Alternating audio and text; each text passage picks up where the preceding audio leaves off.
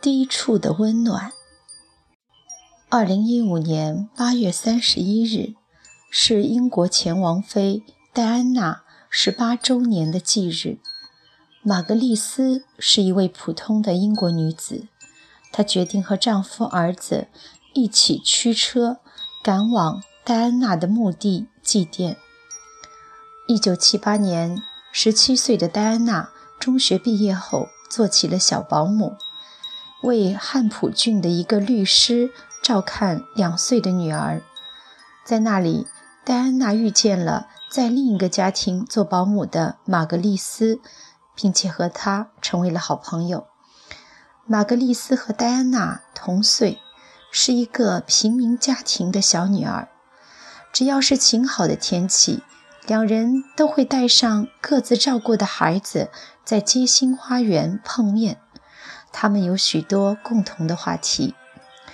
玛格丽斯悄悄地告诉戴安娜，她正在和一个酷爱开车的男孩恋爱。男孩家境一般，但是他会吹口哨，还会采好吃的野莓给她。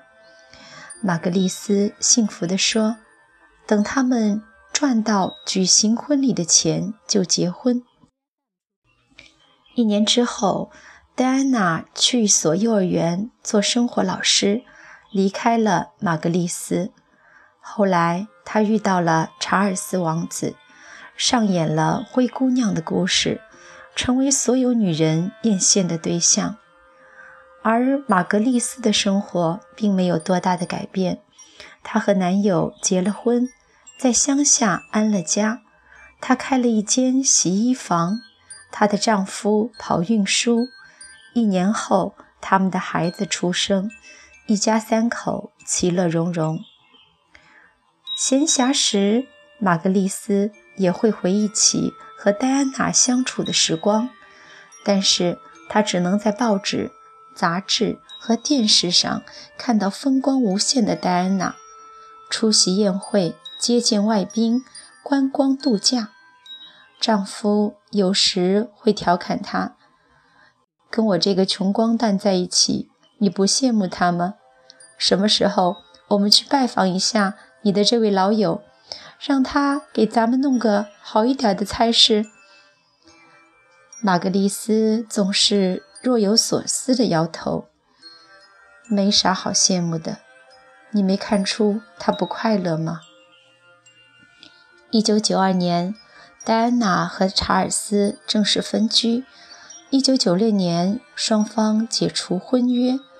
玛格丽斯经常伤感地问丈夫：“要是戴安娜当初没有嫁入皇室，她现在会过怎样的生活呢？”